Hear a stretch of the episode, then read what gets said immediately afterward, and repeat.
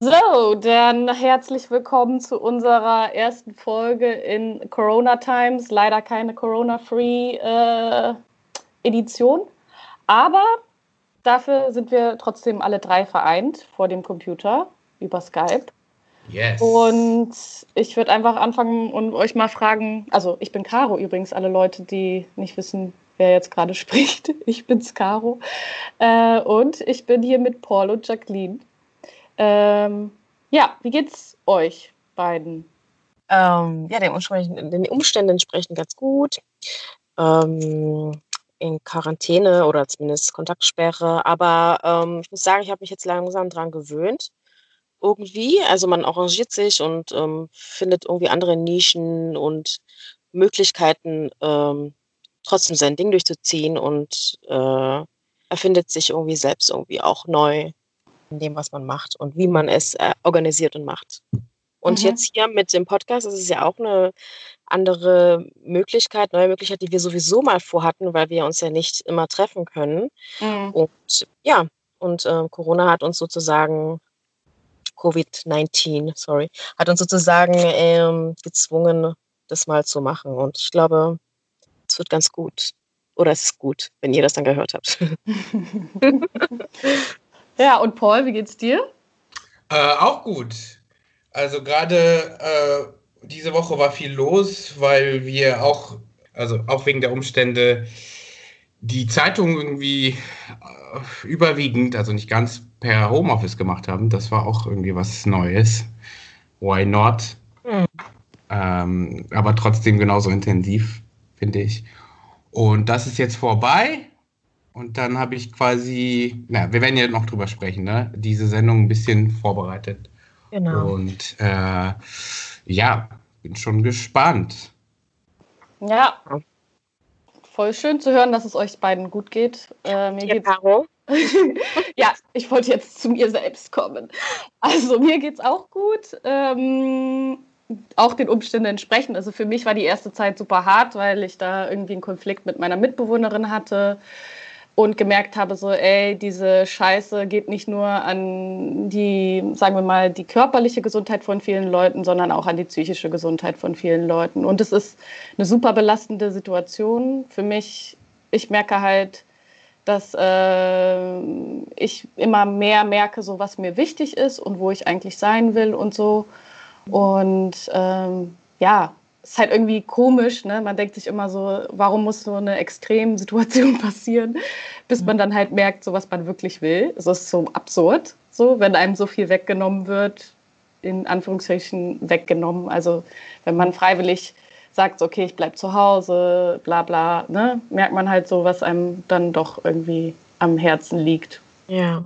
Jedenfalls ja. ist das so gewesen. Ja, auf jeden Fall. Und dann auch dieses Vermissen hat dann auch eine ganz andere Bedeutung. Also man spürt dann tatsächlich, was Vermissen heißt und sagt das nicht einfach nur so daher, sondern man vermisst tatsächlich Menschen. Also man hat dann, also man merkt dann wirklich, wen man vermisst und was man vermisst. Mhm. Und die Wertschätzung ist ganz anders irgendwie. Ich, ich freue mich einfach, wenn diese Kontaktsperre dann vorbei ist und nicht so sehr damit, dass ich irgendwie auf Konzerte oder so gehen kann, sondern einfach so die Zeit verbringen kann mit Menschen.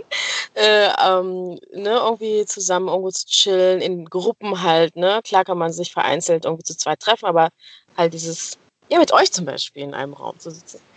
Oder halt natürlich Familie, ne? Aber dieses Vermissen halt, halt eine ganz andere Bedeutung. Das stimmt schon. Yeah. Cool. Ähm, dann wollte ich noch mal, also wir haben ja jetzt eine neue kleine Mini-Rubrik ähm, am Anfang jeder Sendung, um halt die aktuellen News, die aktuellen positive News from the continent and from the African uh, community zu teilen. Ähm, Paul, Jacqueline, habt ihr was mitgebracht? Hallo?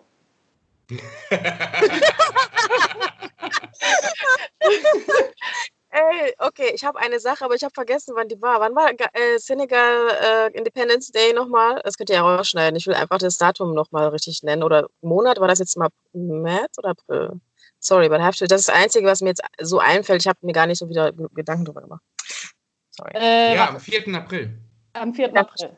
Ähm, ja, äh, letztes, letzten Monat hatten wir, oder in der letzten Folge hatten wir ja Ghana Independence Day erwähnt und vielleicht können wir das einfach fortführen und ähm, die einzelnen Staaten oder ähm, Länder, afrikanische Länder benennen und deren ähm, äh, Independence Day sozusagen. Und ja, und diesen Monat, jetzt am 4. April, war Senegal dran. Yeah. Herzlichen Glückwunsch an Senegal. Ähm, auch da äh, wieder sehr, sehr wichtiges äh, Land, auch geschichtlich mit Leopold Senghor. Und ja, wenn ihr darüber noch nichts wisst oder über ihn noch nichts wisst, auch ähm, in, mit seiner Poesie, was er ausgedrückt hat, politisch auch sehr, ähm, sehr stark äh, sich ähm, als Person etabliert hat in Senegal und eigentlich äh, in ganz Afrika und eigentlich jetzt auch weltweit sollte sein. Genau, das, das ist das, was mir jetzt einfällt zum April. Senghor war auch ja so, also auch Poet und Intellektueller und genau. hat ja diese äh, Negritude-Bewegung so mitbegründet. Ähm, so, ne, Black Appreciation von, von Kunst und Kultur, äh, ja. was super wichtig war. Ich habe, äh, ich erinnere mich, ähm, eine Verfilmung seiner Geschichten immer als Kind in Ruanda gesehen. Und zwar hieß die Geschichte, das war die Geschichte von Samba. Und ähm, genau, und das war quasi als Comic, äh, lief das im Fernsehen. Und äh, genau. Ja, und meine Verbindung mit ihm ist, dass mir meine Mutter vor einiger Zeit äh, ein Gedicht von ihm geschickt hat. Und zwar äh, Femme Noire Genau. Oder Femme, ah. Femme, nicht Femme, Entschuldigung, Femme Noire. Und ja, das war halt irgendwie so das erste Mal, dass ich bewusst seinen Namen wahrgenommen habe und äh, auch mal was von ihm gelesen habe. Also zu empfehlen. Femme nue, femme noire, vêtue de ta couleur qui est vie, de ta forme qui est beauté, j'ai grandi à ton ombre. La douceur de tes mains bande mes yeux. Et voilà qu'au cœur de l'été et de midi, je te découvre terre promise du haut d'un haut col calciné, et ta beauté me foudroie en plein cœur, comme l'éclair d'un aigle. Eine sehr inspirierende Person damals ja. in Zukunft. okay, Paul, hast du irgendwas Kleines oder? Puh. Ähm, nee, diesmal leider nicht. Okay. Also wie gesagt, ich äh, war die ganze Zeit irgendwie. Du hast dich ja sehr, sehr viel mit der, diesen, die, mit, der, mit dieser Folge jetzt beschäftigt. Ich glaube, die ja. war da ein bisschen. Und dann ist das nicht so Positive News leider. okay, dann habe ich noch zwei Positive News. Einmal wollte ich wieder Shoutout to Rihanna zu ihrer philanthropischen Stiftung und was sie da alles so leistet an ähm, genau an philanthropischer Arbeit. Ähm, sie hat halt sehr viel gespendet und ähm, ja, so Programme aufget, äh, wie heißt das äh, aufgetan oder was auch immer. Äh, ja, ich wünschte, sie wäre meine beste Freundin und ich könnte jeden Tag mit ihr abhängen. Just kidding. Äh, jedenfalls, genau, einmal das und dann habe ich noch, finde ich, ähm, war für mich war es halt sehr amüsant, sowas an Politics äh, in Ostafrika passiert. Und ähm, dazu gehörte halt auch einmal ähm, ein Home Sports Video von Museveni, das, glaube ich, ja, ich heute erfreut hat. Und genau, das fand ich halt irgendwie interessant zu sehen, wie lustig der Typ eigentlich ehrlich gesagt ist. Also wenn man sich, ich habe halt dann halt auch noch, ähm, meine, also eine Freundin von meiner Mutter hat mir dann halt gesagt, irgendwie gesagt so, ja, hört ihr mal die Reden an, so von der so, the, the what's it called, the Reden, die man hält, so um zu sagen, so okay, jetzt kommt das äh, an Bestimmungen rüber und so weiter. Und dann habe ich mir halt eine mal an, reingezogen und die fand ich auch sehr witzig. Also das finde ich irgendwie so schön, dass dass irgendwie so noch so, so eine positive Stimmung herrscht, obwohl alle sagen so, ey, Afrika, da geht's, da wird's abgehen, so. Auch zu dieser ähm, Covid-19-Sache in Afrika, was mir positiv aufgefallen ist, fällt mir jetzt ein, dass auf Social Media, also junge Ostafrikaner, ähm, speziell jetzt auch KenianerInnen, ähm, sich lustig und also zumindest sehr aktiv auf Social Media war, ähm, waren, auf Twitter, gegen die Regierung. Also das, was in der Regierung passiert ist oder die Entscheidungen, die getroffen worden sind mit den äh, Restrictions und den, dem Lockdown und so weiter, auch den ähm, Lohnarbeitern betreffend, ähm, fand ich sehr positiv, dass sie sich sofort gewehrt haben. Also das hat man gesehen, dass es da so ein, dass es einfach viral gegangen ist, dass sie damit nicht einverstanden sind und es nicht einfach so dahingenommen haben, ähm, ähm, so Kopf mhm. über die ganze Nation zu entscheiden, ohne eigentlich viele Sachen zu bedenken. Und dazu auch ähm, dieser Bobby Wine, der, ähm, ich weiß nicht, wie er jetzt mit richtigem Namen heißt, Robert irgendwas. Alle ähm, kennen Bobby Wine, ja, das ist der Name. nee, aber müssen, er ist doch ein seriöser MP, Paul. Okay, sorry. Robert K. irgendwas. Jedenfalls, ähm, der hat auch so ein Lied äh, veröffentlicht, in dem er halt so sagt, so, ja. Sehen. Genau, also ich finde halt so, es gibt halt so, ich hoffe, dass die Führungspersonen halt überall auf der Welt halt einfach verantwortungsvoll mit ihrer Position umgehen und halt, äh, genau, ich finde das irgendwie schön zu sehen, dass das irgendwie, dass da positive Sachen auch herauskommen sozusagen und so eine Verantwortung von allen. Ja, eigentlich auch ins, ins Thema rüberschweifen, oder? Wenn das ja. um die. Ne, das passt auch ganz gut.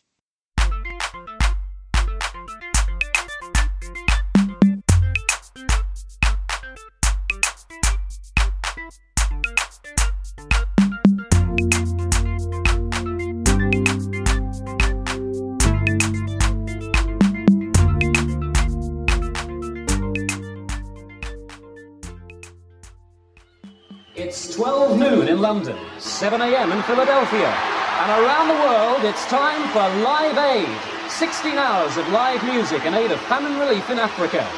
Wembley welcomes their Royal Highnesses, the Prince and Princess of Wales.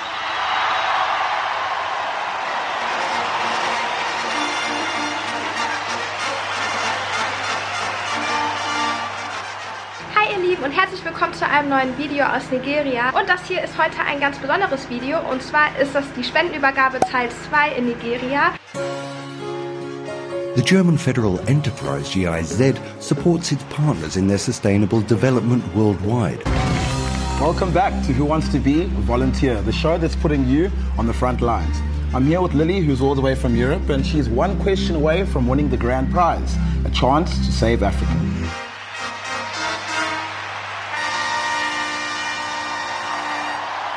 Ja, danke Paul für diesen Intro. Möchtest du vielleicht so ein bisschen sagen, was da alles da drin ist? Ich wollte euch fragen, was ihr wiedererkennt. Ach so. Ähm, also einmal von mir. Also ich erkenne einmal Band Aid, keine Ahnung, wann das war. Live Aid, ja. Live Aid, Live. sorry. Hm? Genau. Aber Band Aid, Band Aid ist super, super Stichwort. Habe ich auch was dazu zu sagen. Nice. Okay, ja. und ähm, dann, was war da noch? Äh, ja, irgendwelche Spendenübergaben, ich weiß jetzt nicht, mhm. was genau. Und äh, ja, das war's, glaube ich. Und dann irgendwie war da noch was so Volunteerism-Dings mit drin. Ja. ja. War das nicht das Konzert äh, 1984? Ja. Von, äh, ja, ne, von Bob Geldof oder so und genau. diesen Spendenaufruf für die Opfer der Dürre in Äthiopien. Ja. Ja, wo Altan hatten sich natürlich, also sie hatten sich dahingestellt, als ähm, würde ganz Afrika sterben. Ganz Afrika, also Afrika ist ja dann als Land gesehen, weil man muss ja ganz Fall. Afrika helfen. Ähm, ganz Afrika stirbt und äh, äh, wartet hilflos auf die Retter aus dem Westen. Sozusagen war das so als Zitat von Geldorf, glaube ich, damals. Ja, vielleicht ähm, können wir dann ja gleich einsteigen in das Thema. Ähm, ich glaube, was halt, wir wollten insgesamt über Entwicklungshilfe, Schrägstrich, Zusammenarbeit und so weiter sprechen, ne? Genau, aber ich ja. würde dazu noch diese Band-Aid, die du, die du erwähnt hattest, das mhm. ähm, Stichwort, da habe ich was Witziges gefunden, weil ähm, es ist ja dieses Glamour-Aid von den Promi Promis und Band-Aid im Sinne von diese musikalische Hilfe, Spendenaufrufe sozusagen. Mhm. Und Bad Aid übersetzt ironischerweise bedeutet es Heftpflaster oder Hansaplast sogar. Stimmt, also so ein ja, Not ja. Notpflaster, weißt du? Also es ist so ein, es ist so ein, so ein so ein Wortspiel, was irgendwie auch passt irgendwie. Ne? Das ist wie so ein Pflaster eigentlich, diese Hilfe, aber gar keine richtige, weil ja, es wird nichts repariert oder nichts wirklich, äh, nichts wirklich passiert, ähm, ja, nichts passiert und nichts entsteht, ist einfach nur so ein Pflaster drauf und ja, ja, heilt mal schön so. Mhm. Und vielleicht ist das auch ähm, genau das, was wir diskutieren können, ist, ähm, welche Hilfe ist wirklich nachhaltig, Hilfe oder Zusammenarbeit oder so weiter ist wirklich nachhaltig und äh, was hilft eigentlich gar nicht. Ich würde vielleicht damit anfangen und fragen, wie wir alle dazu stehen, damit ähm, halt so alle wissen, wo, aus was für einer Ecke wir da jetzt sprechen. Genau, ich ähm, habe mich, wie du schon gesagt hast, eingehend damit beschäftigt, einfach weil ich das studiert habe. Ich habe äh, Geografie, äh, geografische Entwicklungsforschung studiert, auch schon im Bachelor. Äh, als ich äh, internationale Beziehungen studiert habe, habe ich auch so Non-Western Politics gemacht und da spielt Entwicklungshilfe, beziehungsweise jetzt heißt es Zusammenarbeit, aber es kennen alle unter Hilfe, beschäftigt und habe sieben Jahre quasi mit Unterbrechungen in so äh, Organisationen der Entwicklungshilfe zu, so gearbeitet. Was ich aber auch gerne sage, ist, indirekt habe ich 30, über 30 Jahre Erfahrung, weil ich ja in der Bubble quasi ja aufgewachsen ist aufgrund meiner Eltern. Äh, mein Vater war da auch aktiv. Ähm, ja, das ist so mein Bezug dazu. Ja. Mhm. Ähm, ich habe äh, in dem Sinne keine Erfahrung damit gemacht, weiß aber nur, dass ich, ähm, also ich bin ähm, Studentin der Afrikanistik und ähm, viele denken natürlich, wenn ich das irgendwie benenne, dass ich wahrscheinlich in diese Richtung gehen werde, weil das ist das, was viele, die es hier in Deutschland studieren, dann wahrscheinlich auch machen wollen, Afrika helfen. Mhm. Aber das ist natürlich nicht, ähm, also das ist nicht mein Plan und da ich von Entwicklungshilfe, Schrägstrich Zusammenarbeit, welches ein neues, höheres Wort ist ähm, und es aber nicht besser macht, ähm, weil es immer das Gleiche ist, was passiert, äh, will, will ich mich das davon, also hat mich nicht überzeugt. Distanzieren, genau. Mhm. Weil alleine schon äh, dieses Entwicklungshilfe, das ist natürlich eine Hilfe für die Entwicklungsländer. Ähm, schon alleine dieses Wort ist sehr kritisch, ähm, da es immer noch impliziert, dass die Entwicklungsländer äh, vom Grundsatz her alle Länder, äh, deren Entwicklungsstand in einem als nicht tolerierbarer angesehenen Ausmaß ähm, ja, unter den als reiche Länder angesehen ist. Mhm. Ja, das ist ein Vergleich und das finde ich halt schon ziemlich kritisch. Mhm. Und deswegen, ja, da fängt es schon an. ja, genau. Äh, bevor wir zur Begrifflichkeit kommen, vielleicht, äh, ich ähm, wollte nur darauf hinweisen, dass es auch schon woanders besprochen worden ist, also Teile davon äh, was ich vielleicht hier noch kurz pluggen wollen würde oder was wir vielleicht auch in unseren Shownotes hinzufügen können. Äh, zuletzt ähm, gab es eine Folge von Feuer und Brot zu White Charity vor gerade mal so ein paar Monaten. Das ist eigentlich ganz gut. Also die sprechen über White Charity und dann gibt es auch noch die No White Charity Kampagne von vor einigen Jahren das sind auch so ein paar äh, kritische Stimmen, unter anderem von Lokal e.V., die richtig coole Arbeit, äh, Bildungsarbeit machen auf diesem Gebiet. Das wollte ich nur sagen. Und deswegen, also so die Sachen, die ich vorbereitet habe, waren vielleicht, um das ein bisschen so anders nochmal äh, zu, also abzudecken. Ähm, White Charity mhm. ist bestimmt ein Aspekt davon, aber ich glaube, es gibt da noch viel mehr. Ja. Ähm, cool, danke, Paul. Auch dieser Hinweis auf lokal und äh, dieser ganze politische Bildungsbereich, weil aus der Ecke komme ich.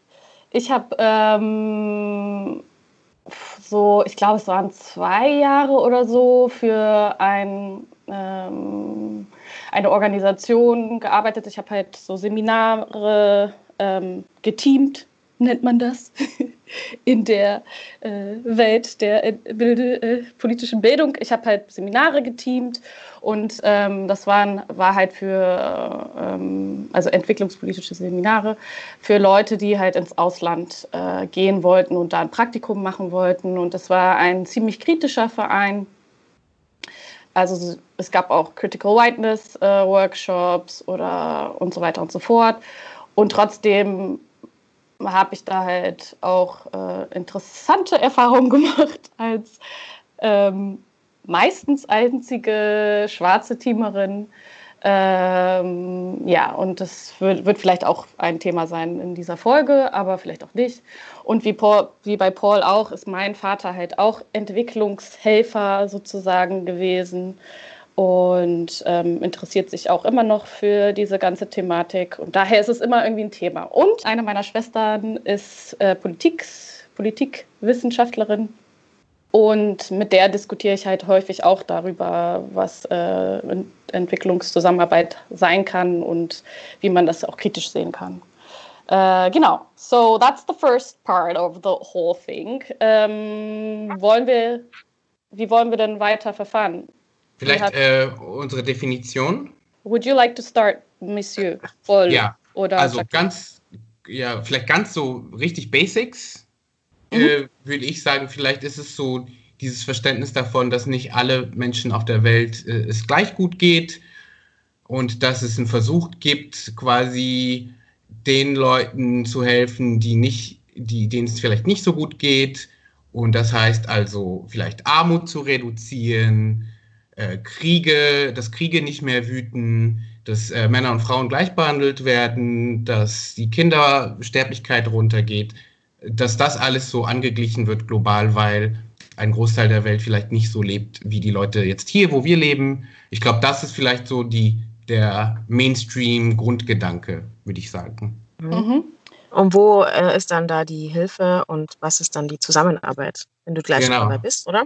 Ja, die Hilfe ist ja dann, glaube ich, so aus diesem mehr Fairness beziehungsweise christlichen Gedanken, dass man ja den, denen es nicht so gut geht, auch helfen muss, dass da so eine Pflicht besteht, eine moralische. Und das kann auf vielen verschiedenen Ebenen stattfinden, auf staatlicher Ebene, auf privater Ebene. Und äh, Zusammenarbeit bedeutet ja, wir arbeiten alle daran. Also Hilfe ist so ein bisschen von einer Seite zur anderen. Du hilfst der anderen Person, Zusammenarbeit ist, ihr arbeitet zusammen dran. So. Mhm. Und äh, das hat, glaube ich, viel mit den Fehlern zu tun, die so passiert sind. Aber ja, ich würde sagen, dazu können wir ja noch kommen. Äh, ja, Gibt es genau. noch, gibt's noch äh, irgendwas anderes zu, zur Begrifflichkeit? Nö, ja, also ich finde.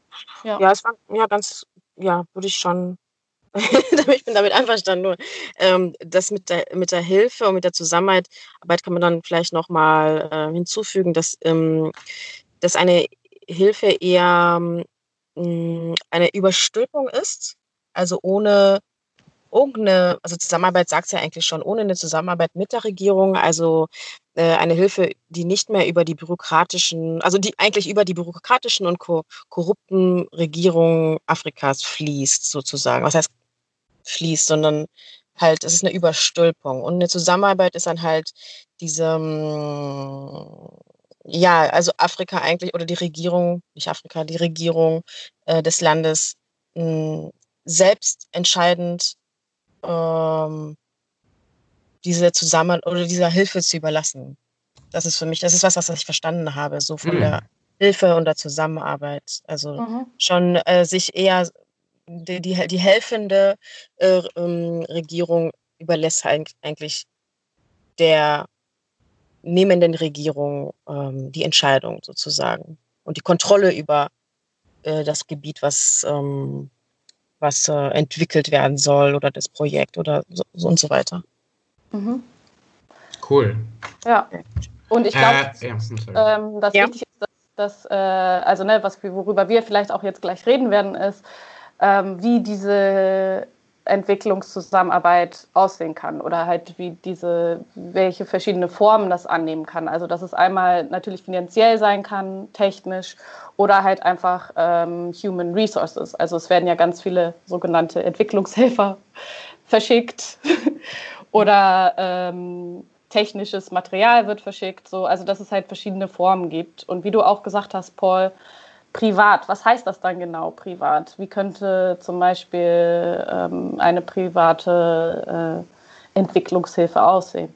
Genau, äh, ähm, ich, ich dachte mir, ähm, dass man das, also es gibt ja verschiedene Arten und Weisen, das zu ordnen. Ich dachte, vielleicht interessant wäre, weil das nie zusammen besprochen wird. Mhm. Zu sagen, so, okay, vielleicht gibt es so drei Felder, ups, drei Felder, in der sowas passieren kann. Und zwar so diese, was, was vielleicht viele, das, das wir kennen, was andere vielleicht nicht so gut kennen, diese offizielle Entwicklungshilfe, wie ich das vielleicht nennen würde, mit so Staaten und internationalen Organisationen und genau das Entsenden von, von Experten oder technischen Sachen. Mhm. Ähm, das so, offizielle Gelder halt von Regierungen.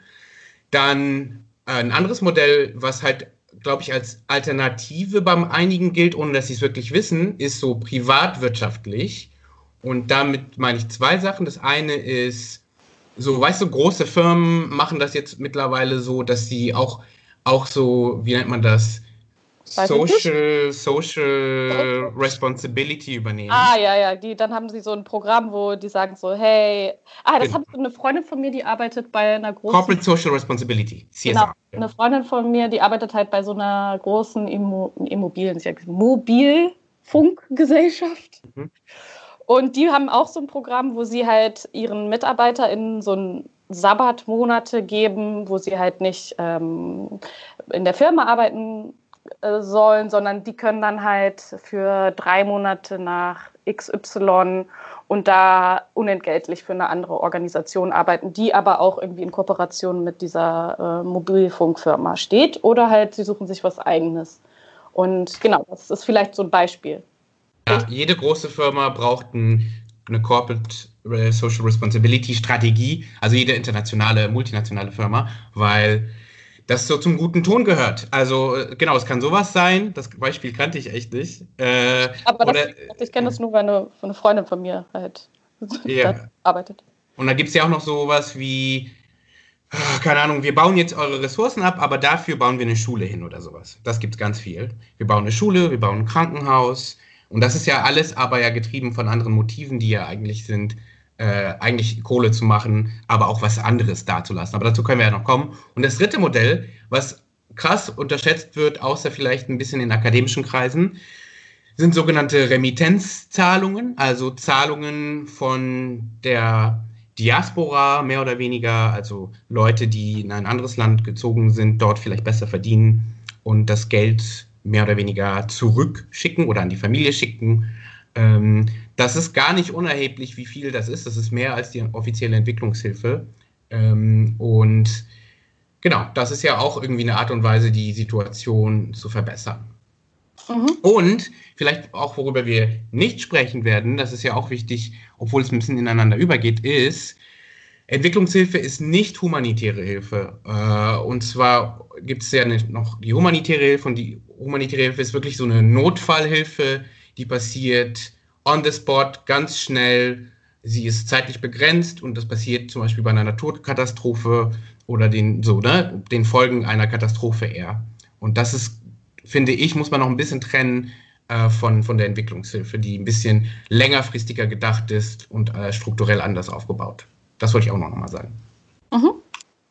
Cool, cool, cool. Okay, äh, danke Paul, danke Jacqueline für diese Zusammenfassung der unterschiedlichen Formen der äh, sogenannten Entwicklungshilfe, die wir da haben. Ähm, wir haben ja auch unsere HörerInnen gefragt, ähm, was sie zu diesem Thema sagen würden. Und ich spiele jetzt mal ganz kurz ein, was äh, Miriam Mona äh, uns geschickt hat. Hallo, hier Miriam Mona. Ich arbeite zum Thema Frieden und Sicherheit aus einer äh, postkolonialen Perspektive und sehe daher Entwicklungszusammenarbeit ähm, sehr kritisch. Mhm. Ganz wichtig möchte ich sagen, dass es natürlich tolle Projekte gibt und auch ähm, Projekte, die tatsächlich Menschen helfen. Aber ähm, oft ist das äh, Narrativ einfach so, dass äh, Entwicklungszusammenarbeit vom globalen Norden in den globalen Süden ähm, exportiert wird. Ähm, und allein diese Schräglage mh, mm, führt halt dazu, dass ähm, sich äh, ein Teil, meistens der Teil aus dem globalen Norden, äh, als Wissender, als wissende Person sieht und die, ähm, der Teil im globalen Süden als ähm, Empfängerin, Empfänger äh, identifiziert wird. Und diese Schräglage ist sehr schwierig herauszubekommen aus den Köpfen, Vor allem, weil es einfach letztendlich so ist, dass ja keine ähm, Entwicklungszusammenarbeit vom globalen Süden in den globalen Norden sozusagen exportiert wird. Ich meine, wir haben auch hier Krisen, wenn man sich das anschaut, an der EU-Grenze, ähm, äh, Türkei, Griechenland. Da haben wir sehr schlimme Zustände und theoretisch könnte da ja auch die Afrikanische Union ähm, eingreifen und ähm, Entwicklungshilfe äh, anbieten. So, so viel dazu. Ähm, was sagt ihr beide zu dieser Aussage? Also das Ungleichverhältnis zwischen Norden und Süden. Ja, genau. Was ist nochmal ein globaler Norden und globaler Süden? Vielleicht sollten wir das mal ein bisschen also, Ja, globaler Norden ist quasi die westliche Gesellschaft, würde ich sagen.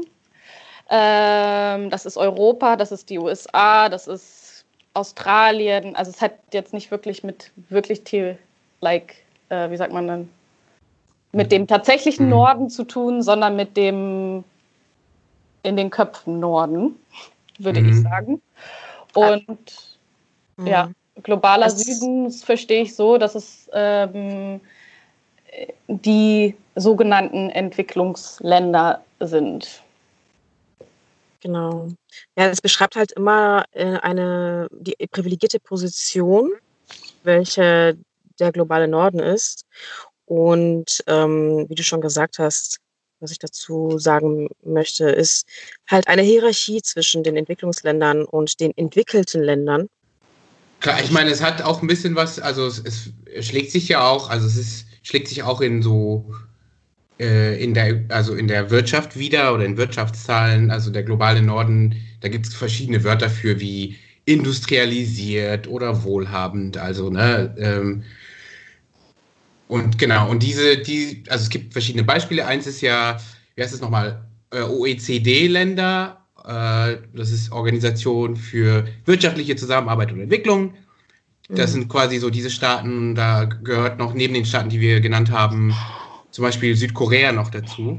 Ähm, und die versprechen quasi 0, also 0,7 Prozent ihres Bruttoinlands, äh, sorry, Nationaleinkommen, also der Wert von allen Dienstleistungen und Waren, die sie produziert haben, an sogenannte Entwicklungsländer in Form von Entwicklungshilfe zu schicken. Also das ist auch so eine Sache, die steht eigentlich fest, aber daran halten sich die wenigsten. Und, und was, genau, und, und äh, was wir ja gerade gehört haben, ist so, ja, es fließt immer so in, in eine Richtung. Und äh, ich weiß nicht, das kennt ihr ja wahrscheinlich auch. Äh, es, ist, es ist ja auch viel einfacher, von hier überall in die Welt zu reisen, als andersherum. Mhm. da gibt es immer bürokratische Hürden. Äh, und es, es gibt ja Programme, die versuchen wirklich diese, diese, wie heißt das, diese Zusammenarbeit in beide Richtungen zu machen es ist aber nicht selbstverständlich. Und selbst da erleben die Leute immer wieder, dass es Probleme gibt, Leute aus dem globalen Süden hierhin einzuladen, auch wenn es Experten sind, die hier helfen sollen. Wisst ihr, was ich meine? Mhm. Und das ist ganz klar, wie in den Köpfen und aber auch wahrscheinlich in der Gesetzesgebung verankert ist, wie die Hierarchie aussieht. Total. Also ich finde halt, das ist halt auch äh, ein wichtiger Punkt, den du halt ansprichst, dass ähm, es diese Idee gibt, dass der globale Norden nur helfen kann. Also dass es nicht diese, diese Mentalität gibt, dass der sogenannte globale Süden sich selbst helfen kann und dass es auch kluge Leute da vor Ort gibt und dass immer irgendjemand von außen kommen muss und äh, sagen muss, so wie es läuft, sozusagen. Ähm, mhm. Ich habe halt, ähm, ich weiß nicht, ob ihr beide, wahrscheinlich kennt ihr sie beide, äh, Wangari Matai kennt. Ähm, mhm. Die mhm. ja die die Green Belt Movement äh, ins Leben gerufen hat.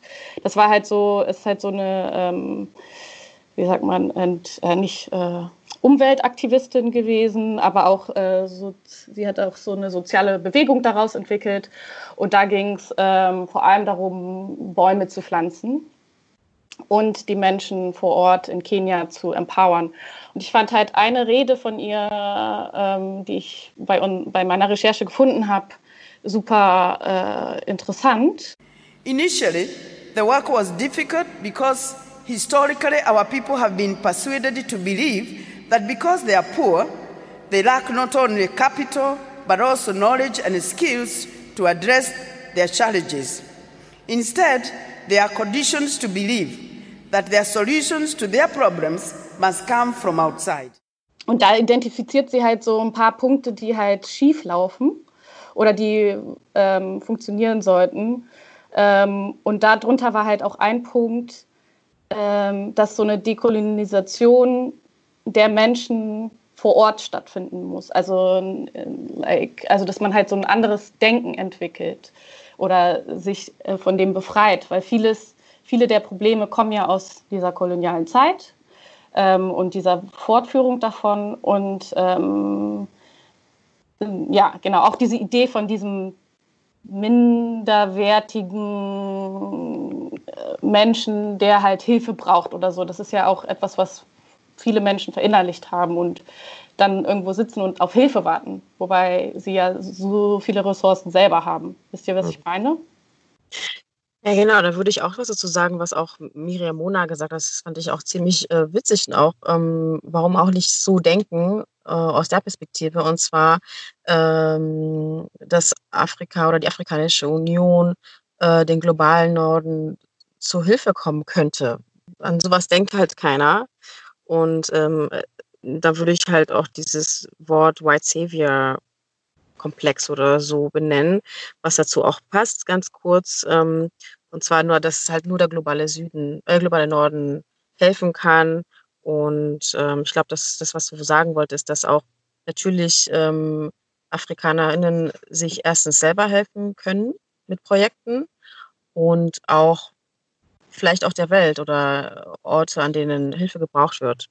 Ja, auf jeden Fall. Und ich meine, diese Zusammenarbeit auf Augenhöhe auch. Ne? Also wenn man von der Zusammenarbeit redet, heißt es immer vom globalen Norden zu dem globalen Süden. Aber eine auf Augenhöhe heißt auch vielleicht von der anderen Seite her gesehen, eine Hilfe anzunehmen oder zu geben.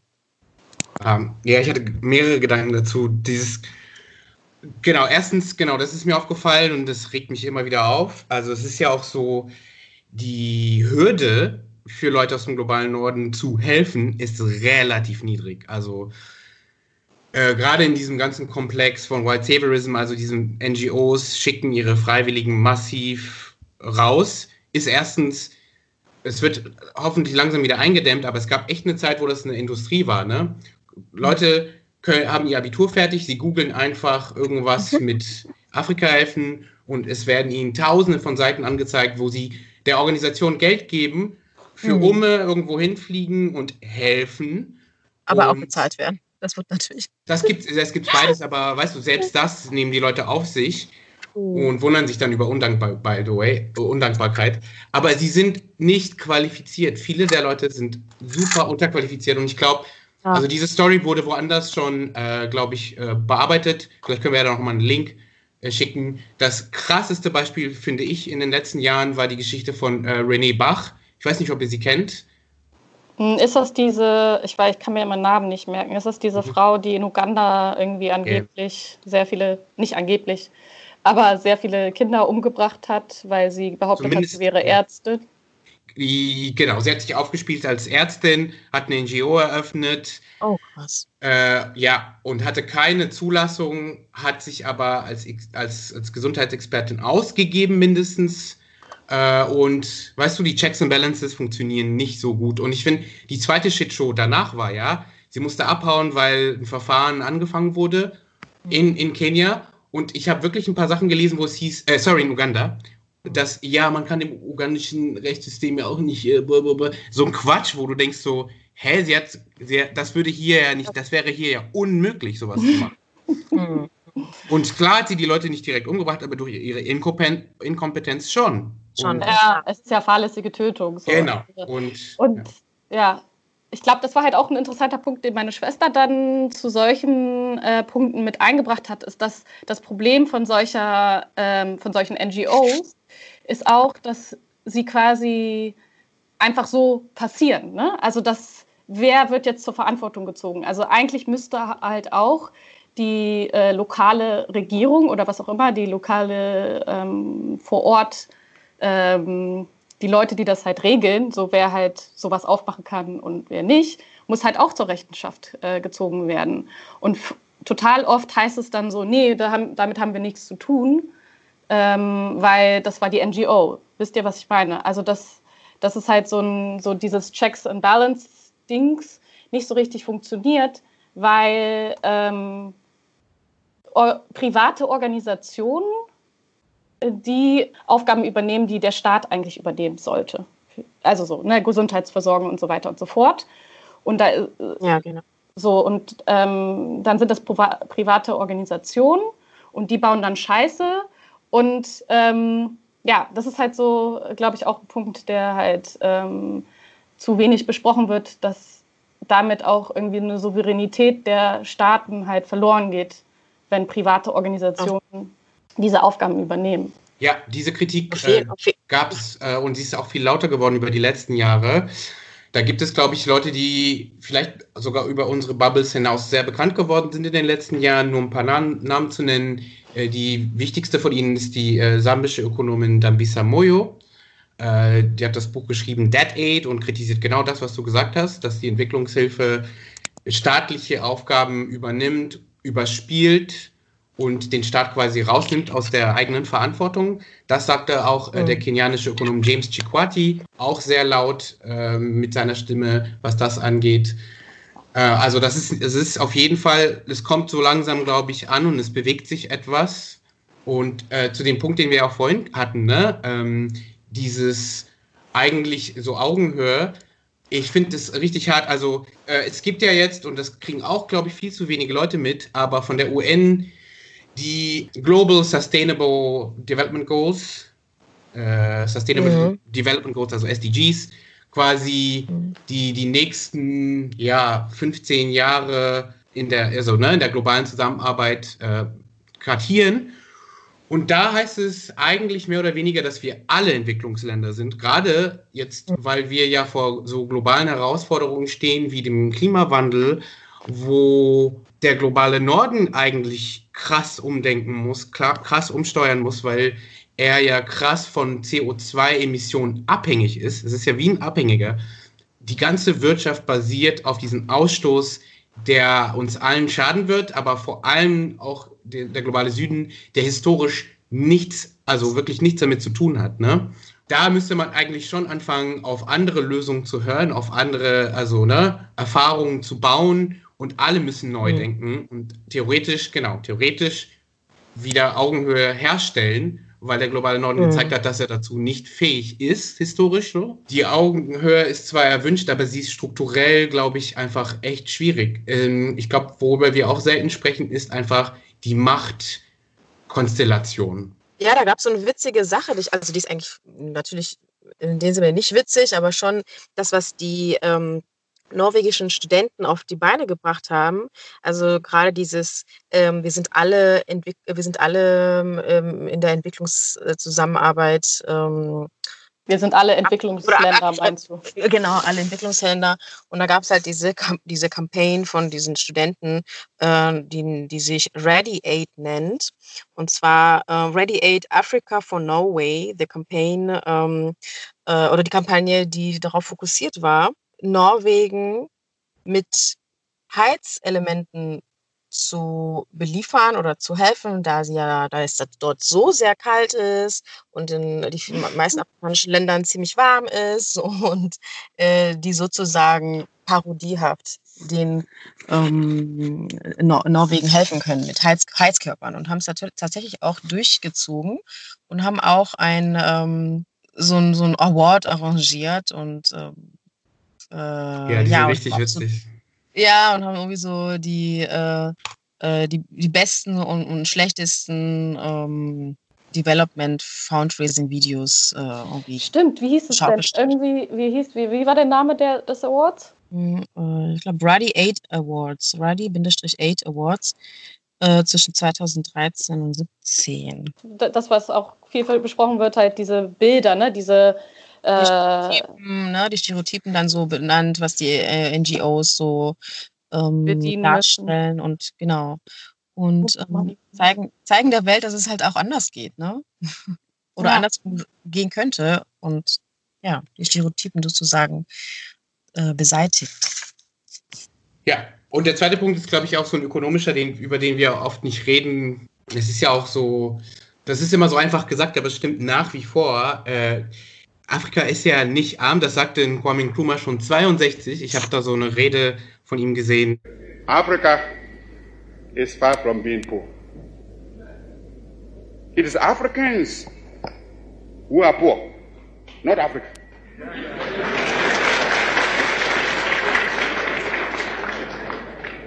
And they are poor because of the uncounted profit that has been made out of the exploitation of their labor and their lands. If we are being baited to enter a European community, we must have something that community needs and needs badly when it pretends to offer a bonus by way of aid. I raise this point so that it will stay in your minds when you may be tempted by the seductive promises of new colonialism to forget the real character of colonialist imperialism and be persuaded away from your own true interests and those of Africa. Äh, 1962 ähm, und da hat er auch schon vor dieser Entwicklungshilfe gewarnt mhm. und hat gesagt, naja, was denkt ihr, dass sie einfach kommen und aus, so aus der Güte ihres Herzens euch helfen wollen? Hm, vielleicht nicht so, ne? Und also Afrika ist nicht arm, aber AfrikanerInnen sind arm. Wie kommt das? Und es kommt dadurch, dass ja Ressourcen relativ günstig dort abgebaut werden und erst hier quasi äh, wird da Wert draufgepackt und weiter produziert und für teurer Also verkauft. mit hier meinst du Europa? Sorry, ja. Ja. Hier. Auf jeden äh, Fall. Also zum Beispiel die, äh, ganz, also ein ganz kleines Beispiel, die Kakao, ähm, die Kakao, äh, Kakao-Geschäft. Ja, Kakao-Geschäft, genau. Es wird ja, äh, Afrika hat gar nichts davon. Also ich habe irgendwie gelesen, hm. tatsächlich, dass die irgendwie äh, irgendwie ein Prozent davon haben oder so, ne? Also fast gar nichts. Und das ist ja. auf jeden Fall eine schlimme Sache. Ja, es ist eine Wertschöpfungskette und da wird immer Wert an jeder Stelle geschöpft, immer mehr. Und die afrikanischen Länder sind in dieser Wertschöpfungskette ganz unten. Dabei ist ihre Rolle ja fundamental. Weil, das ist der Rohstoff, den gibt es nur genau. da, in, in, ja. in, Westafrika. Deswegen ist es eine ja. Katastrophe. Und das finde ich halt auch irgendwie, das sind so die Sachen, auf die man sich eigentlich konzentrieren müsste. Also die strukturellen, die strukturellen Hemmnisse, die, die uns davon abbringen, überhaupt auf Augenhöhe zu kommen. Also wenn jemand quasi davon mehr profitiert als der andere ist, äh, gibt es ja keine gute Verhandlungsbasis. Ne? Und die Entwicklungshilfe finde ich, Band-Aid quasi, ne? Ist auch nur irgendwie so dieses Pflasterchen, was die Symptome vielleicht versucht äh, äh, zu heilen, aber an dem Problem selbst überhaupt nicht, nicht einmal, also ne, äh, kratzt so quasi, sondern äh, es, es entsteht auf jeden Fall eine neue Wunde und da kommt wieder ein Pflaster drauf und so weiter. Genau. So also ne, diese strukturellen Dinge wären ja viel wichtiger. Also der Marktzugang zum Beispiel von afrikanischen Gütern zu europäischen Märkten, darüber sprechen wir viel zu selten, dass, äh, dass, dass dort so viel produziert wird, was aber die Europäer blockieren, wenn sie es selber produzieren können oder wo, wenn, wenn sie selber einen Wert quasi draufsetzen können. Ähm, und wenn zwei Handelspartner halt nicht auf der gleichen Höhe sind, können sie auch nicht symmetrisch miteinander verhandeln. Und das ist auf jeden Fall so etwas, was sich, glaube ich, seit Kwame Nkrumahs äh, Rede nicht geändert hat. So, ne? Ja, total. Und ich meine, das ist ja auch ähm, wieder aus diesem, sorry, dass ich wieder sage, aber kolonialen Denken heraus, dass äh, die Länder des globalen Südens die Rohstoffe liefern, aber halt auch nur die, ne, diese Mentalität so, sie können ja nur die Rohstoffe liefern, sie können nicht ein fertiges Produkt liefern. So. Also dass es halt nicht äh, eine Entwicklung dahin gibt, ähm, das zu ändern auch, weil tatsächlich der globale Norden halt auch einfach jahrelang davon oder jahrhundertelang davon profitiert hat, dass sie günstig Rohstoffe bekommen haben. Wenn sich das tatsächlich ändern würde, dann würde sich die ganze, äh, sagen wir mal, Machtverteilung auch ändern. Ne? Also ja, so sehe ich. Was, was mir auch aufgefallen ist, dass ähm, viele der Bauern, also wenn wir jetzt vielleicht vom Kakao widersprechen, dass viele auch sich dann mit ähm, mit einer Hand, die in den äh, gereicht wird, zu, sich zufrieden geben. Zum Beispiel gibt es da so eine Firma äh, und Schweizer, weiß ich, muss ich auch nochmal recherchieren, vielleicht kann ich das nochmal in die Shownotes tun. Ähm, der hat eine, der hat sich mit, mit, mit, mit Ghana zusammengetan und die wollen Kakao und Schokolade zum Teil schon in Ghana produ produzieren.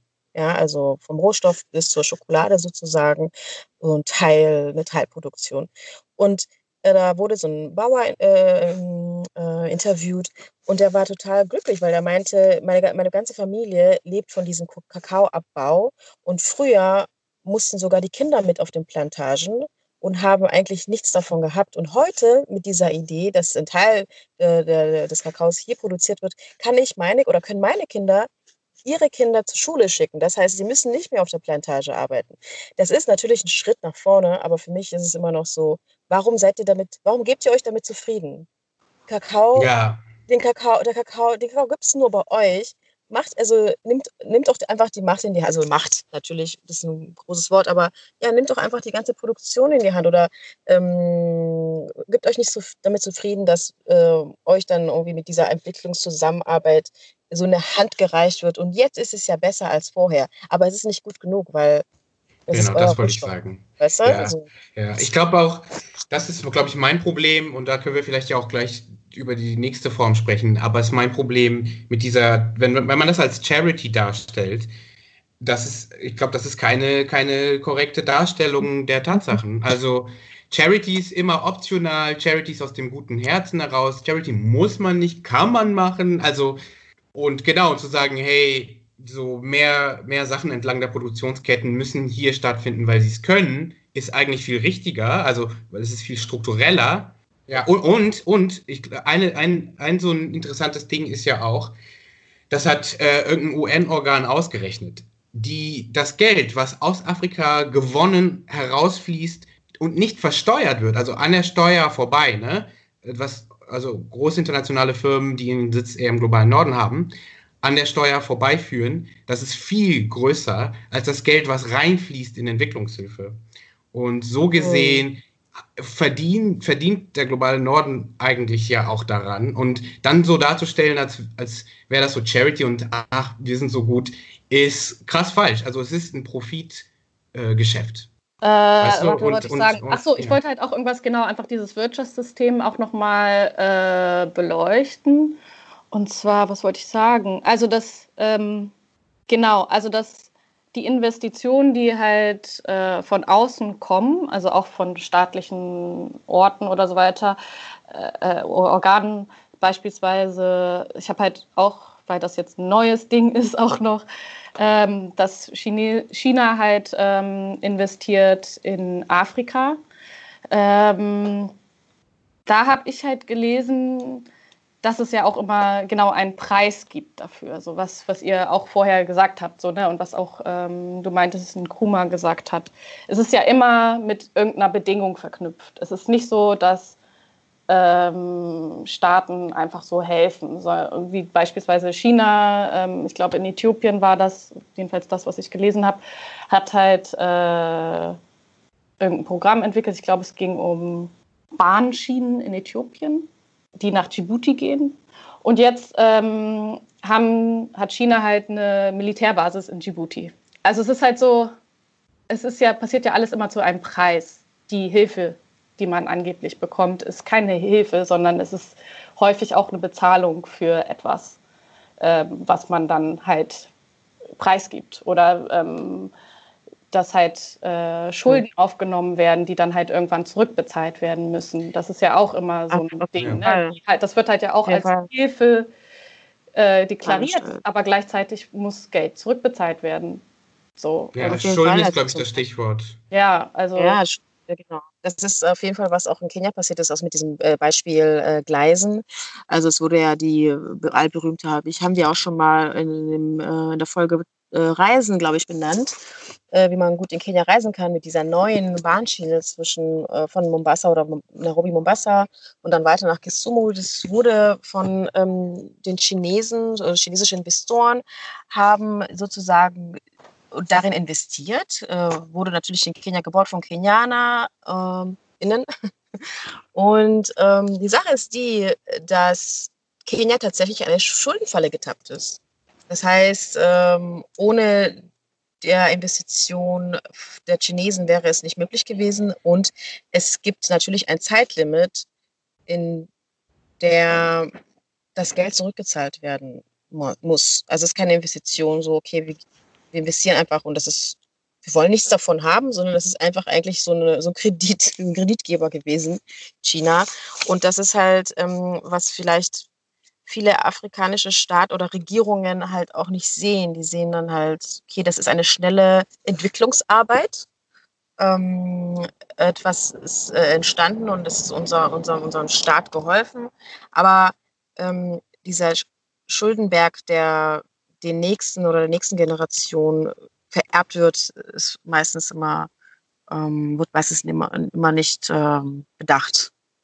Das Aber, ja, und Europa, also empört sich ja auch ein bisschen darüber und sagt, das ist Neokolonialismus, was super interessant ist zu beobachten. But they've ne? been doing the same thing. You have been doing the same damn thing. Und ich glaube, was, was die haben auch ein bisschen Angst davor, dass dass China also, ja genau, Schulden war immer wieder dieser, dieser Hebel, diese, diese Hebelwirkung für, für Europa war, waren immer die Schulden. Und Abhängigkeit. Gab, halt, ne? Genau, ja. Und jetzt hat China quasi einen immer größeren prozentuellen Anteil der Schulden und Schulden übersetzen sich ja dann quasi ja auch in Kontrolle oder Abbau von Ressourcen zu einem Preis, der viel zu niedrig ist. Und ich, ich glaube aber auch, weißt du, was du gerade gesagt hast, Jacqueline, ähm, ich glaube ich glaub gar nicht mal, dass so, dass so PolitikerInnen so, so, so dumm sind, dass sie auf schlechte Deals reinfallen, sondern ich glaube, sie verlassen sich darauf, dass, dass die Öffentlichkeit denkt, es wäre ein guter Deal. Dabei gewähren sie keinen selten Einblick darin, was jetzt die Konditionen des Baus sind, weißt du? Und teilweise, also ich weiß jetzt nicht mehr, welches Land es war, lehnen aber einige Leute die Deals ab oder lassen sie neu verhandeln. Ähm, Beispiel Eritrea habe ich gehört, die haben auf jeden Fall da keinen Bock drauf. Ne? ja. ja, es gibt so einige also, Länder, die keinen Bock drauf haben. Genau, aber es geht, es, geht, es geht nicht darum, dass sie dumm sind, also in dem Sinne, also das wollte ich jetzt nicht damit äh, natürlich nicht darstellen, sondern eher, dass sie mit den Verträgen zufrieden sind. Also die sind ja, die sind eigentlich. Auch vielleicht profitieren teilweise. Corruption. Natürlich profitieren die dazu. Dann ist, ist, es dann doch nicht dumm? Also kann man das dann nicht nee, es nennen? Halt, ich glaube halt, das ist ja diese Ding, wo, wo auch äh, Wangari Matai auch was zu sagt. Sie sagt halt, die Regierungen sind halt so, und das finde ich halt so traurig, weil viele auch aus irgendwie so Freiheitskämpfe, Postcolonial, whatever, you know, die kommen da heraus. Und dann aber, wenn sie an, an zu lange, sage ich mal, an der Macht sind oder so, verlieren sie den Blick. Und dann geht es halt nicht mehr darum, was für die Leute zu schaffen, sondern für die Elite. Also, dass, dass es der Elite gut geht, ähm, ist dann halt irgendwie wichtiger oder erscheint wichtiger und nicht, mhm.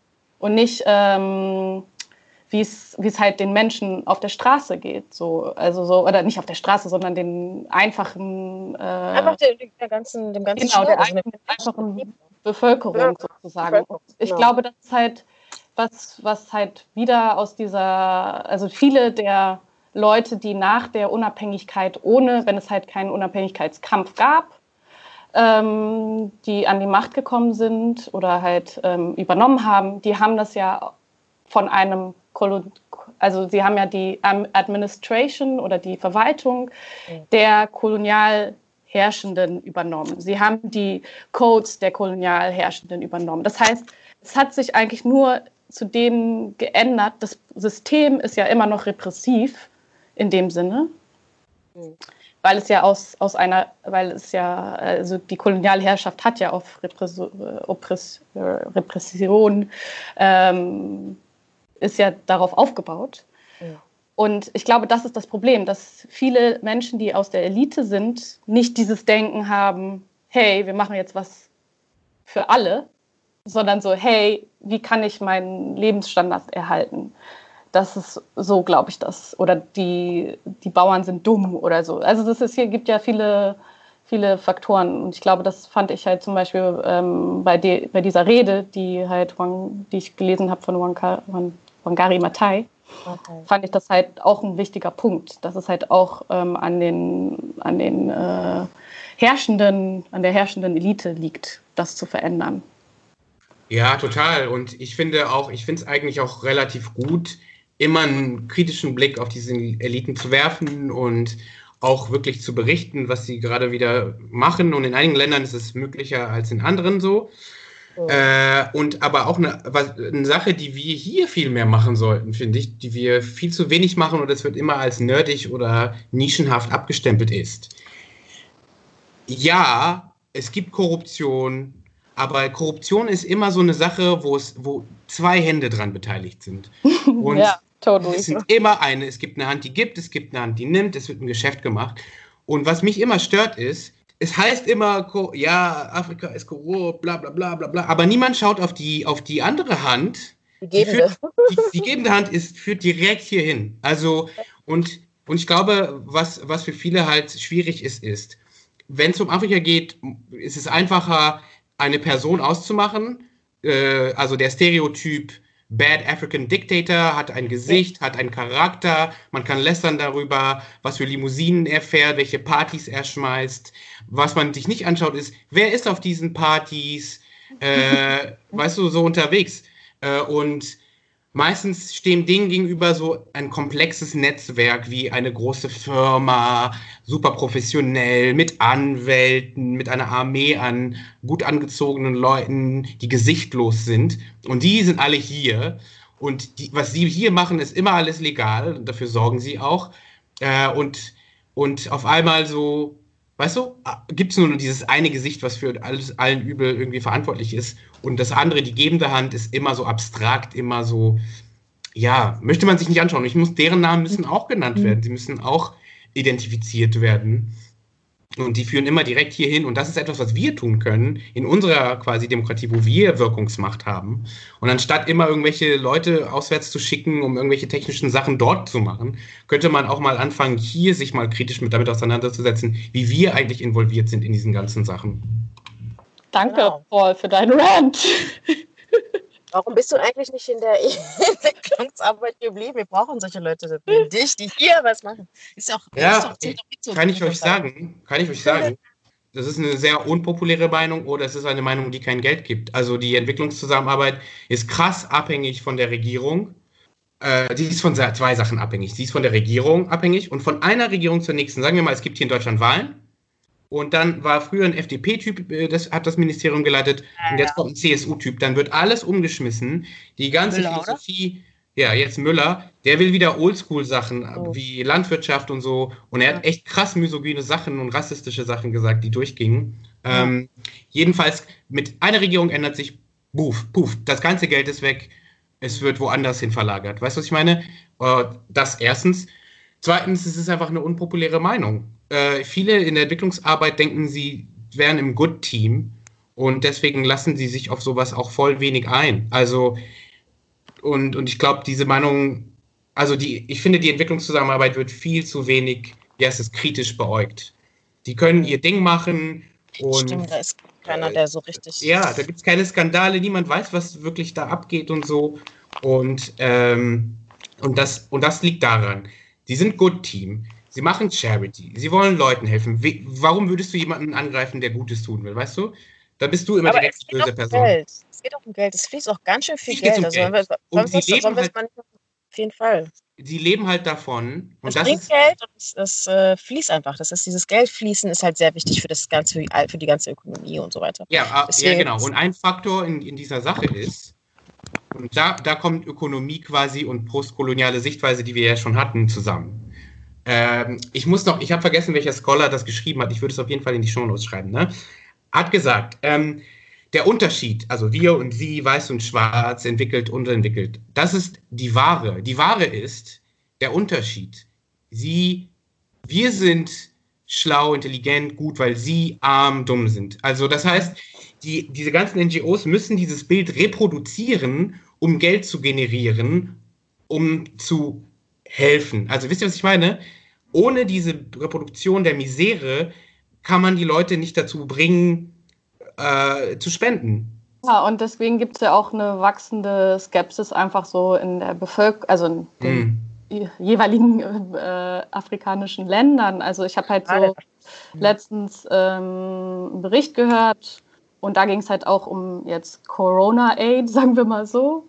Mhm. Ja, das ist jetzt eine lange Geschichte auch, aber es ging im, im Endeffekt darüber, dass halt Leute einfach skeptisch sind mittlerweile ähm, und auch berechtigterweise ähm, Hilfe von außen zu empfangen, obwohl sie mhm. Hilfe ist, die auch manchmal nötig äh, echt gebraucht wird, so ähm, weil sie halt die Erfahrung gemacht haben, die Leute kommen, sie gehen und das Problem, also die Gesamtsituation bleibt immer noch die gleiche. Mhm. Und die, den Leuten, denen es gut geht, sind halt die weißen Leute, die da halt da in ihren gated Communities leben und was auch immer. Und also, dass ja. es halt keinen wirklichen Wechsel gibt in der Situation der Menschen. Und Nein, alle haben sich auf so einen Status quo einge, äh, angewöhnt. Also, das habe ich, wenn ich aus dem Nähkästchen plaudern darf, auch erlebt. Also, diese ganze EZ ist so eine riesig, riesige Maschinerie, die total ineffizient ist. Auch mal einfach aus institutioneller Sicht da ist so ein Status quo, wo alle wissen, was sie voneinander haben können, verdienen können, was sie erwarten können, was sie nicht erwarten können. Und gerade wenn man so mit älteren Entwicklungsleuten spricht, die sind entweder zynisch oder enttäuscht und so. Und das merkt man einfach. Also, oder sie haben sich krass dran gewöhnt und haben gesagt so, I, I'm living with this. So, das auf jeden Fall und das muss aufgebrochen werden. Und das mhm. kann halt aber auch nur vom Kontinent kommen. Also was wir, glaube ich, hier im globalen Norden machen können, ist wirklich Aufklärungsarbeit zu machen, Druck auszuüben auf unsere eigene Regierung. Aber wir können nicht, also wir können diese wichtige Arbeit, die vom Kontinent selbst kommen muss, glaube ich, halt nur unterstützen, aber nicht selber initiieren oder vorantreiben. Aber ich glaube, das ändert sich langsam auch. Ja, ich meine, ein, ein, ein Punkt, also diesen Punkt, den du da gerade erwähnt hast, so es ändert sich, weil es sehr viel Social Media Aktionen auch gibt. Ich war also ähm, No White Saviors sind eine Gruppe aus Uganda, die bei Instagram und Twitter, glaube ich, auch ähm, problematische Entwicklungshilfe ähm, trans also sichtbar machen, was halt auch schon super wichtig ist. Und genau, und das sind halt Menschen, die halt da leben, die ihren Lebensmittelpunkt da haben. So. Und das ist, glaube ich, schon auch sehr wichtig bei solchen Sachen, ist, dass, was mich halt manchmal auch nervt, ne, diesen ganzen Diktator-Gequatsche und was auch immer, dann denke ich mir so, ja, okay, sorry Leute, ihr seid halt einfach nicht da. Ihr wisst, die meisten Leute lesen nur westliche Medien, die meisten Leute haben eigentlich keine Ahnung, was da passiert. So, ich ja auch zum Teil nicht, weil ich halt einfach nicht so ein News-Nerd bin. Aber irgendwie ich, bin ich immer so skeptisch, wenn halt irgendeine Person, irgendeine weiße Person irgendwas zu, äh, darüber schreibt, wie scheiße es in Afrika gerade ist oder so. Da denke ich mir so, Leute, I don't know. Like, äh, ich kann da halt nicht immer alles glauben und bin da halt skeptisch und vielleicht bin ich da auch naiv, nicht ähm, immer so kritisch zu sein, sondern auch vielleicht einfach so zu denken, so, okay, ähm, es gibt auch gute Sachen die die Regierung da vor Ort machen. Ja, also das finde ich irgendwie so für mich manchmal so nervig. Und ich weiß nicht, ob es euch auch so geht, wahrscheinlich nicht. Vielleicht seid ihr da auch ein bisschen anders drauf, aber ja. Mhm. Ähm, das bringt mich eigentlich zum nächsten Thema. Aber ich weiß nicht, wir haben jetzt schon eineinhalb Stunden.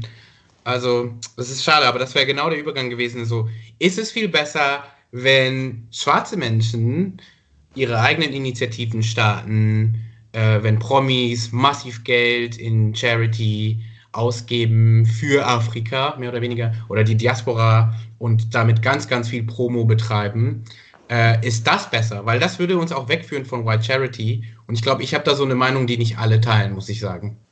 Ich bin kein Fan davon. Ich, ihr wisst ja, ich habe das schon in früheren Sendungen gesagt. Ich bin kein Fan von Black Excellence und diese ganze Shiny-Sache.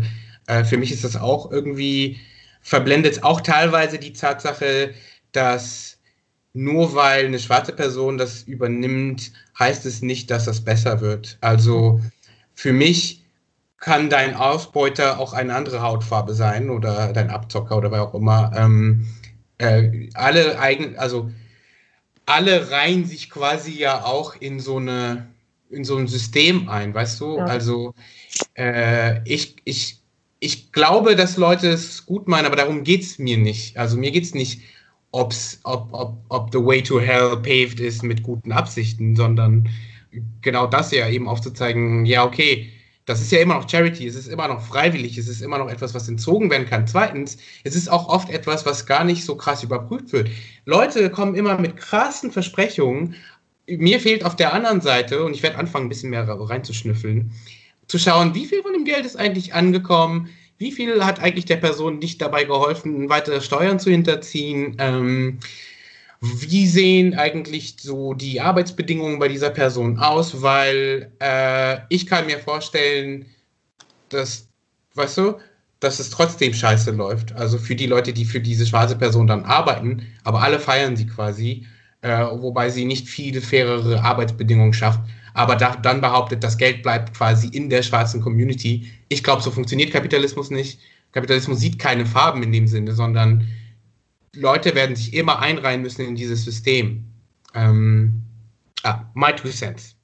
Genau, Paul, du hast eigentlich äh, alles schon gesagt. Ich würde mich dem auch anschließen. Also ich bin auch der Meinung, dass es äh, tatsächlich nicht ähm, um die Hautfarbe geht oder ob das, äh, ob das eine schwarze Person ist oder eine weiße Person ist, die das macht also ob das eine schwarze Person ist, die es macht, sondern tatsächlich um ähm, das Gefangensein in diesem System und dieses in dem System gefangen sein zu wollen und mitmachen zu wollen, also Schrägstrich Kapitalismus.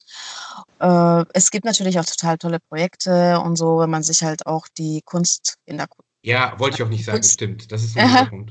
Genau, wenn man sich die Kunstbranche äh, oder den Kunstsektor sich anschaut, ähm, ja, da gibt es eigentlich wirklich tolle Sachen. Da ja, oder es gibt halt auch, äh, äh, ich weiß das auch so aus Südafrika zum Beispiel, äh, so Kollektive, wo quasi äh, die Leute ihre Maschinen besitzen, ähm, zusammen entscheiden, wie sie produzieren wollen, was sie haben wollen. Ähm, da geht nicht irgendwer raus mit, mit so einem Bonus. Ähm, und es, es gibt quasi, ja, es gibt so gerade so aus, aus Ubuntu-Philosophie heraus ja wirklich so grunddemokratische Möglichkeiten und die werden auch gelebt. Aber genau, das, das, das könnte ja auch in Zukunft zunehmen und auch gerade so dieses Stadt-Land-Gefälle vielleicht auch ein bisschen über. Ja, also und auch für uns Leute, ja, für uns Leute in der Diaspora, also wir zählen ja dann auch dazu. Also wir sind ja dann auch, wenn wir helfen wollen, helfen wollen, äh, zählen wir auch zu der schwarzen äh, Gruppe sozusagen. Ähm, das Einzige, was wir machen können, ist halt unser Privileg nutzen und das wäre halt diese Grenzüberschreitung. Damit haben wir ja kein Problem. Das ist ja eigentlich mhm. Ideen zum Beispiel, die in, äh, in den afrikanischen Ländern sind, sich global auszuweiten, äh, können wir zum Beispiel diese Möglichkeit bieten. Und das ist für mich die ehrliche Hilfe. Also ohne tatsächlich an die an, an, an, an, das, an den Profit zu denken. Ja. Ja, ja, das ist auf jeden Fall ein Thema für eine weitere Folge. Black Community, äh, Arbeit, äh, Unterstützung, ähm, was das bedeutet und wie das halt nachhaltig geschehen kann. Vielleicht ähm, werden wir dann noch mal was zu sagen in einer weiteren Folge. Und genau, ich glaube, das war wieder eine sehr intensive, dicht, dichte Folge. Und ja, danke dass ihr uns angehört habt. Gibt es noch äh, Abschlusskommentare von Paul, Jacqueline? Ja, an äh, Miriam Mona nochmal Dankeschön. Und mhm. das wollen wir natürlich zukünftig ähm, noch erweitern und mehrere Ideen von euch und Meinungen von euch einsammeln und das äh, wäre ganz gut. Und das Auf ist jeden äh, Fall. Hier dankend an Dankeschön, Miriam Mona, du hast den ersten Schritt gemacht sozusagen. yeah! Ja, und das war halt super, also ein super interessanter Beitrag. Auf jeden Fall. Mhm, genau. Danke dafür. Ja, ähm, see you next time, Leute. Ähm, ja. Wir halten die Ohren steif. Hoffentlich macht ihr das auch.